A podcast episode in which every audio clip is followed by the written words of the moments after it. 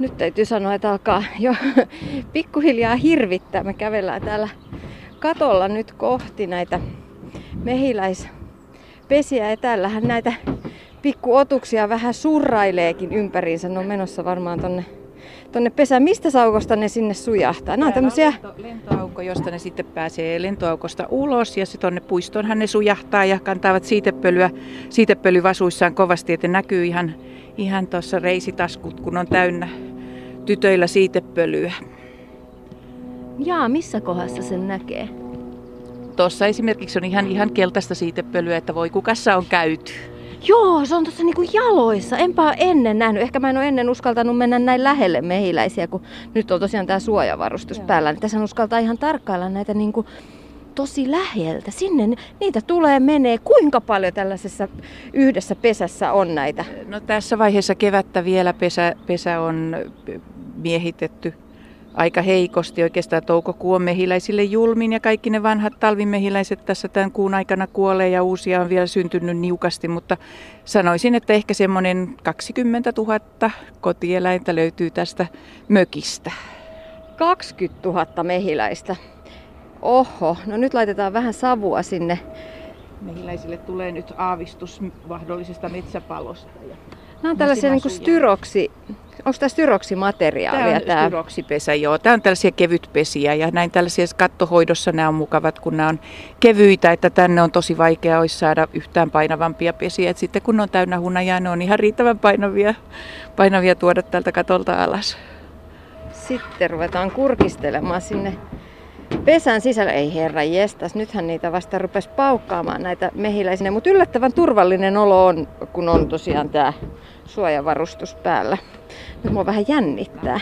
Me ollaan tuotu mehiläiset tuolta maalta, että meillä talvehtii nämä mehiläiset maalla, että täällä kaupungit tai kaupungin katoilla ei, ei mehiläisiä talveuteta ja, ja tämä on tosiaan ollut vasta viikon verran täällä ja laitettu päälle tällainen tällainen hunajaosasto, johon vielä eivät ole ehtineet mitään keräämään, mutta siltä varalta, että kun sitä mettä alkaa tulla, niin se alkaa täyttymään sitten tosi nopeasti. Ja otetaan tämä hunajaosasto pois, niin me nähdään sitten, päästään sinne sikio-osastolle ja nähdään, että ketä kaikkia siellä pesässä, tässä pesässä asustaa.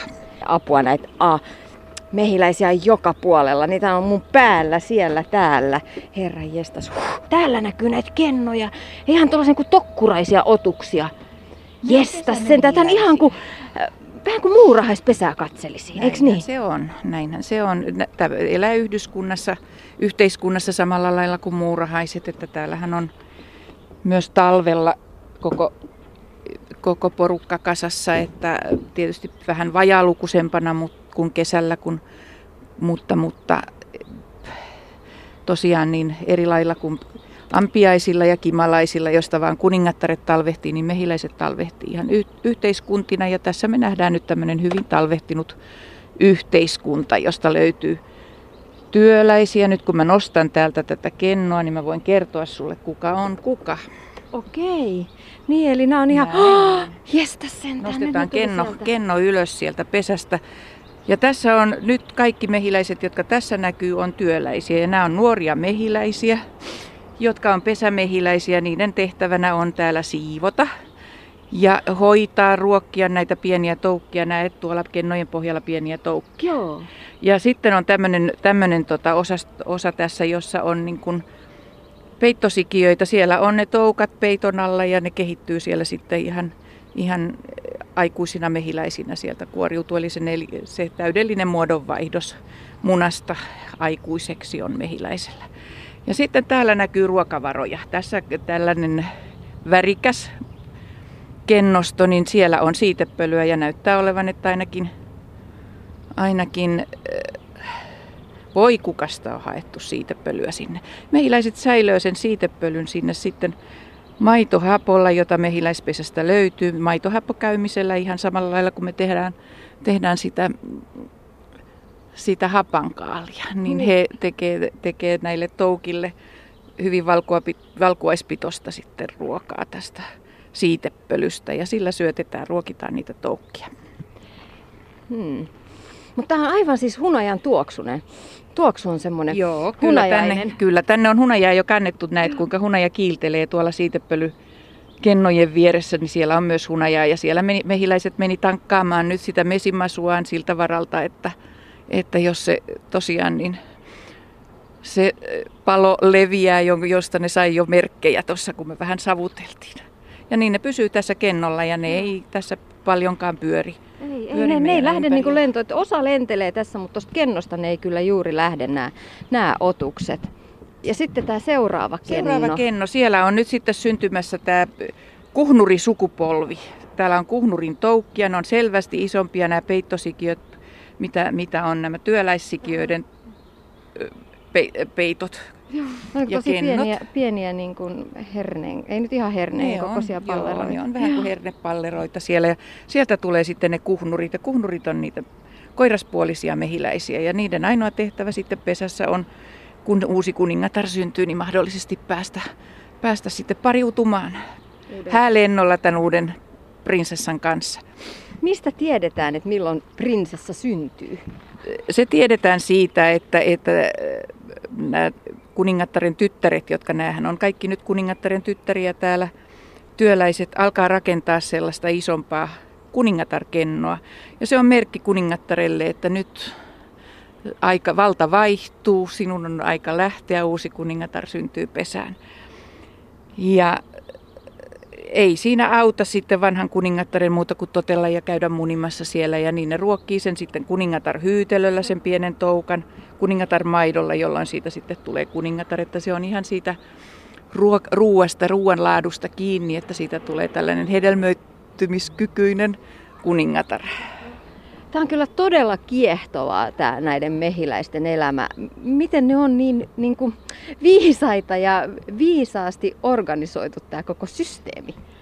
Kyllä vaan, se tavallaan on tärkeää. Mehiläisethän ei, ei yhden mehiläisen lisääntyminen ei, ei ole mitään. Mehiläiset lisääntyy yhteiskuntina ja sen takia sitten, sitten tosiaan tulee tämä uus, uudet kuningattaret siellä syntyy ja, ja mehiläispesä jakautuu jolloin sitten tämä uusi kuningatar, joka on, niin kuin mä oon vähän verrannut tätä näihin maalaistalon, itsekin kotoisin olen maalaistalosta, että, että kun miniä tulee, tulee taloon, niin sitten vanha emäntä ottaa hopeat, pöytähopeat ja muuttaa kirkolle rivitaloasuntoon. Samalla lailla täältä vanha kuningatar lähtee ottaa puolet valtakuntaansa mukaan, eli puolet mehiläisistä suurin piirtein lähtee kuningattaren mukana. Ja jos sitä parvea ei sitten kiinni saada, niin samalla menee myös puolet hunajasadosta siltä kesältä. Nyt mun mikrofoni kädessä kävelee kaksi mehiläistä apua. Tota, minkälaisissa paikoissa nämä mehiläiset sit asuu luonnossa, jos ne ei asu näissä valmiissa pesissä? No Suomessa luonnossa me- mehiläisiä ei, ei hunajamehiläisiä, tarhamehiläisiä ole ollenkaan. Että ne on, nämä on kotieläimiä ja nämä tarvitsee ehdottomasti tällaisen ihmisen rakentaman pesän, jotta ne sitten elää, elää pitkään. Parvet saattaa mennä savupiippuihin ja pärjätä siellä jopa talven yli, mutta ei niillä sitten kuitenkaan tulevaisuutta sillä lailla ole. Mutta sitten tämmöisiä erakkomehiläisiä, meillä on Suomessa erakkomehiläislajeja paljonkin ja ne on huomattavasti pienempiä. Sieltä löytyy kaiken näköisiä muurarimehiläisiä ja, ja verhoilijamehiläisiä, ja, ja, mutta he ei ole sitten hunajamehiläisiä ollenkaan, niin kuin nämä meidän kotieläimet on. Apua, nyt on yksi, no nyt se lähti lentoon. Öö, mitäs jos omaan kotipihaan lähtisi vaikka rakentamaan tämmöistä mehiläispesää? Sehän olisi aika hyödyllinen esimerkiksi omenapuiden ja muiden, muiden kasvien pölyttymisen kannalta. Kyllä vaan, se pölytyshän on mehiläisen se tärkein tehtävä ja, ja sanotaan, että maailman näistä kukkakasveista 85 prosenttia suurin piirtein pölyttää Kyllä vaan, pölyttää mehiläiset tai, tai hyönteiset. Nyt me löydettiin kuningataron tällä, tällä kehällä ja kuningatar kulkee siinä ihmeissään, että tultiipa valoon. Mehiläispesähän on ihan pimeä ja nehän on siellä pimeässä hämärässä, että tämä on vähän outo elementti nyt tälle kuningattarelle. Nyt tuosta tippui mun kädelle yksi ihan tokkuraiden kaveri ja se lensi tonne, tai pömpsähti tuonne maahan. Se tipahti suorastaan tuosta voitoista. Kuningatar on vähän isompi, pit, pidempi, tuommoinen pitkäperäinen, koska se sitten aina asettaa tuon pitkän peränsä tuonne kennon pohjalle ja laskee sinne munan. Parhaimmillaan semmoista 2000 munaa päivässä, että se on aikamoinen munia. No tuleeko niistä kaikista sitten toukkia ja mehiläisiä? Niistä kaikista tulee toukkia ja mehiläisiä riippuen sitten ihan siitä, että onko se muna hedelmöittynyt vai hedelmöittymätön, niin se määrää sen sukupuolen, että työläisiä tulee hedelmöitetyistä munista ja hedelmöittymättömistä munista tulee niitä kuhnureita. Apua nyt tuossa taas lensi yksi mehiläinen suoraan melkein nenän edestä. Miten sitten se hunaja muodostuu ihan no, hunaja käytännössä? Muodostuu, hunaja muodostuu sillä lailla, että mehiläiset hän hakee kukasta mettä ja mesihän ei ole sama asia kuin hunaja. Mesi on hunajan raaka-aine.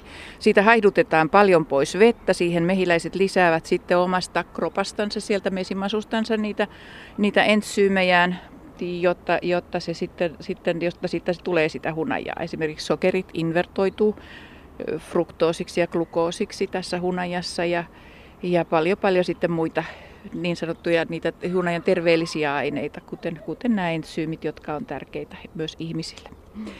Ja, ja kun hunaja on valmista, niin mehiläiset peittävät, sä näet, tässä on ihan selvästi tällaista juoksevaa, kirkasta hunajaa kennojen pohjalla, mutta sitten on hunajaa, joka on peitetty mehiläisvahalla. Mehiläiset peittää joka ikisen pienen hunaja rasian mehiläisvahalla. Ja sillä lailla se pysyy siellä sitten hapelta suojassa ja turvassa, turvassa, että purkin kannet kiinni, kun hunaja on valmista. Vettä siitä todella niin haihdutetaan paljon, että hunajan kosteusprosentti on yleensä pitäisi olla siinä alle 18 ja mehiläisillä on hyvät kosteusmittarit, että he lähtee sit siinä vaiheessa vasta pistämään purkin kanta kiinni, kun tietää, että siellä ei niin paljon enää kosteutta ole, että se lähtisi käymään. Kuinka paljon hunajaa tulee tällaisesta yhdestä pesästä? No täältä katolta me ollaan esimerkiksi saatu semmoisia 40-45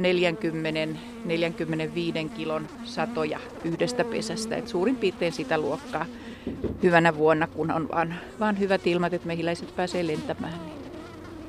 Se on aika paljon. Se on aika paljon, että mehiläiset kerää sitä talviruuakseen, sen takiahan ne sitä niin ahkerasti kerää, mutta me sitten syksyllä teemme vaihtokaupat, me otamme osan hunajasta pois, aina jätetään jonkun verran sitä omaa hunajaa pesää mehiläisille, mutta sitten vaihdetaan se tällaiseen sokeriliuokseen, jonka kanssa mehiläisten on sitten helpompi taas sitten talvehtia, kun mahdollisesti oman hunajan kanssa, joka voi täyttää sitä suolta sitten pahemminkin, kun siellä pesässä sitten kökötetään melkeinpä kevääseen asti. No, ne on horroksessa? Ne ei ole horroksessa. Mehiläiset ei ole horroksessa eikä ne nuku. Ne menee talvipalloon, kun kylmä tulee, asettuu semmoiseen pallon muotoon tähän kennojen, kennojen, kennoihin, kennojen ympärille. Ja se pallo liikkuu sitten tuolla kehillä ja samalla sitten syö sitä talviruokaa sieltä. Samalla koko ajan ne heiluttelee näitä lentolihaksia, ne pitää ne pienessä liikkeessä, ne lentolihakset, joilla tulee sitten sinne sitä lämpöä sinne pesään. Ja näin ne pitää sen pallon, pallon keskiosan noin 20, yli 20 celsiusasteen lämpötilassa, vaikka meillä olisi 30 astetta pakkasta sitten pesän ulkopuolella. Kato, yksi mehiläinen yrittää tunkeutua mikrofonin sisälle. Il, joo, ihan selvästi se on nyt ihastunut mikrofoni. Etsii mettä mikrofonista tai siitepölyä. Kumpaakohan sieltä sinun mikrofonista löytyy? En tiedä, mutta se painaa sinne pää. Joo. Pää edellä yrittää mönkiä sisään tähän pörröiseen tuulisuojaan. No niin, tulepa ulos sieltä, että mä voin lähteä kohta kohti Pasilaa. Onko nämä herkkiä pistämään? No ei, et varmaan ole huomannut, että olisi kukaan hyökkäillyt kimppuun tai hyökkäillyt verkkoon. Ei ne silloin ole, jos tässä rauhallisesti käyttäydytään ja ne ei tunne oloaan uhatuksi. Totta kai silloin, jos pesää häiritään niin, että niillä tulee se uh, uhkauksen tunne, niin ne puolustautuu. Mutta mehiläinen hän pystyy pistämään ainoastaan yhden kerran elämässään. Ei se huvikseen pistä, koska siitä on sitten henki lähtee. Mm. Siltä er, irtoaa sitten koko peräpää ja sieltä irtoaa se piikki ja, ja myrkkyrauhaset ja mehiläinen kuolee aika nopeasti. Niin toisin kuin ambien hän taas voi pistellä vaikka kuinka monta kertaa, mutta aika jännä. Mulla on tässä käsissä nyt kävellyt näitä, voin kertoa kaikille kuuntelijoillekin, niin aina silloin tällöin näitä mehiläisiä käsivarsia pitkin. Äsken oli tässä käsivarressa yksi yksilö, jolla oli sellaista vaale, vaaleankeltaiset pallukat tuossa jalkojen tyvessä. Ja nyt nyt tässä on, kävelee tämmöinen kaveri, jolla on ihan kirkkaan oranssit pallukat. Nämä oli just niitä, missä kun ne on käynyt hakemassa sitä siitepölyä. Kyllä vaan. Mitähän siitepöly tämä kirkkaan oranssi oli? Se oli tosi hieno. Ja kyllä se oranssi on, on tuosta voikukasta, voikukasta myös, että tuo keltainen on vielä noista pajuista vielä tuolla, mitä on. Että et, nämä on oikeastaan nyt nämä pajut, sitten täällä kukkii näitä, näitä koristepensaita aika paljon, että niistä löytyy sitten sitä siitepölyä myös sitten on vaahtera kukassa ja vaahtera on hyvä mesikasvi, että sieltä tulee sitten myös sitä mettä, jota sitten aikuiset mehiläiset tarvii ravinnokseen. Mm.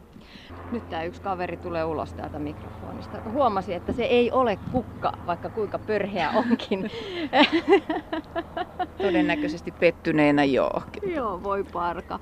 Oletko huomannut, että mehiläisharrastus olisi innostuttanut ihmisiä tässä viime vuosina, että homma olisi lisääntynyt? Mehiläisharrastus on lisääntynyt valtavasti ihan viimeisinä vuosina. Me luultiin jo jossakin vaiheessa, että me ollaan ihan sukupuuttoon kuoleva ammattikunta. Keski-ikä alkoi olla 60 vuotta ja mehiläishoitajien määrä väheni väheni jatkuvasti. Nyt mehiläishoitajia varmasti alkaa olla yli 3000 tuhatta taas ja mikä mukavinta siellä on nuoria mukana, että väki on nuorentunut huomattavasti. Ja varsinkin sitten näissä kaupunki, kaupunkipaikoissa on sitten tämä kaupunkitarhaus nuorten, nuorten hallinnassa. Että he on innostuneet siitä ja sen takia sitten mekin vanhat mehiläishoitajat perustettiin stadin tarhaajat, että ollaan sitten apuna ja tukena nuorille tarhaajille ja järjestetään koulutusta. Että varmasti kaikilla on mahdollisuus päästä opiskelemaan mehiläishoitajaksi, koska se on kuitenkin semmoinen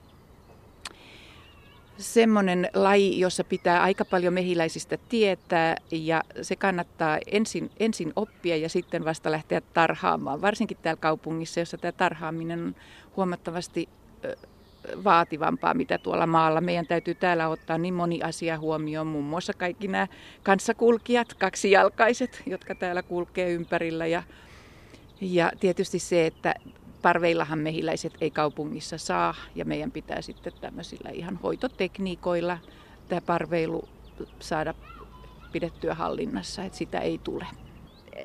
Hunajahan on ihan valtava, se on jopa trendiherkku, se on mieletön terveyspommi. Miten sinä käytät itse hunajaa?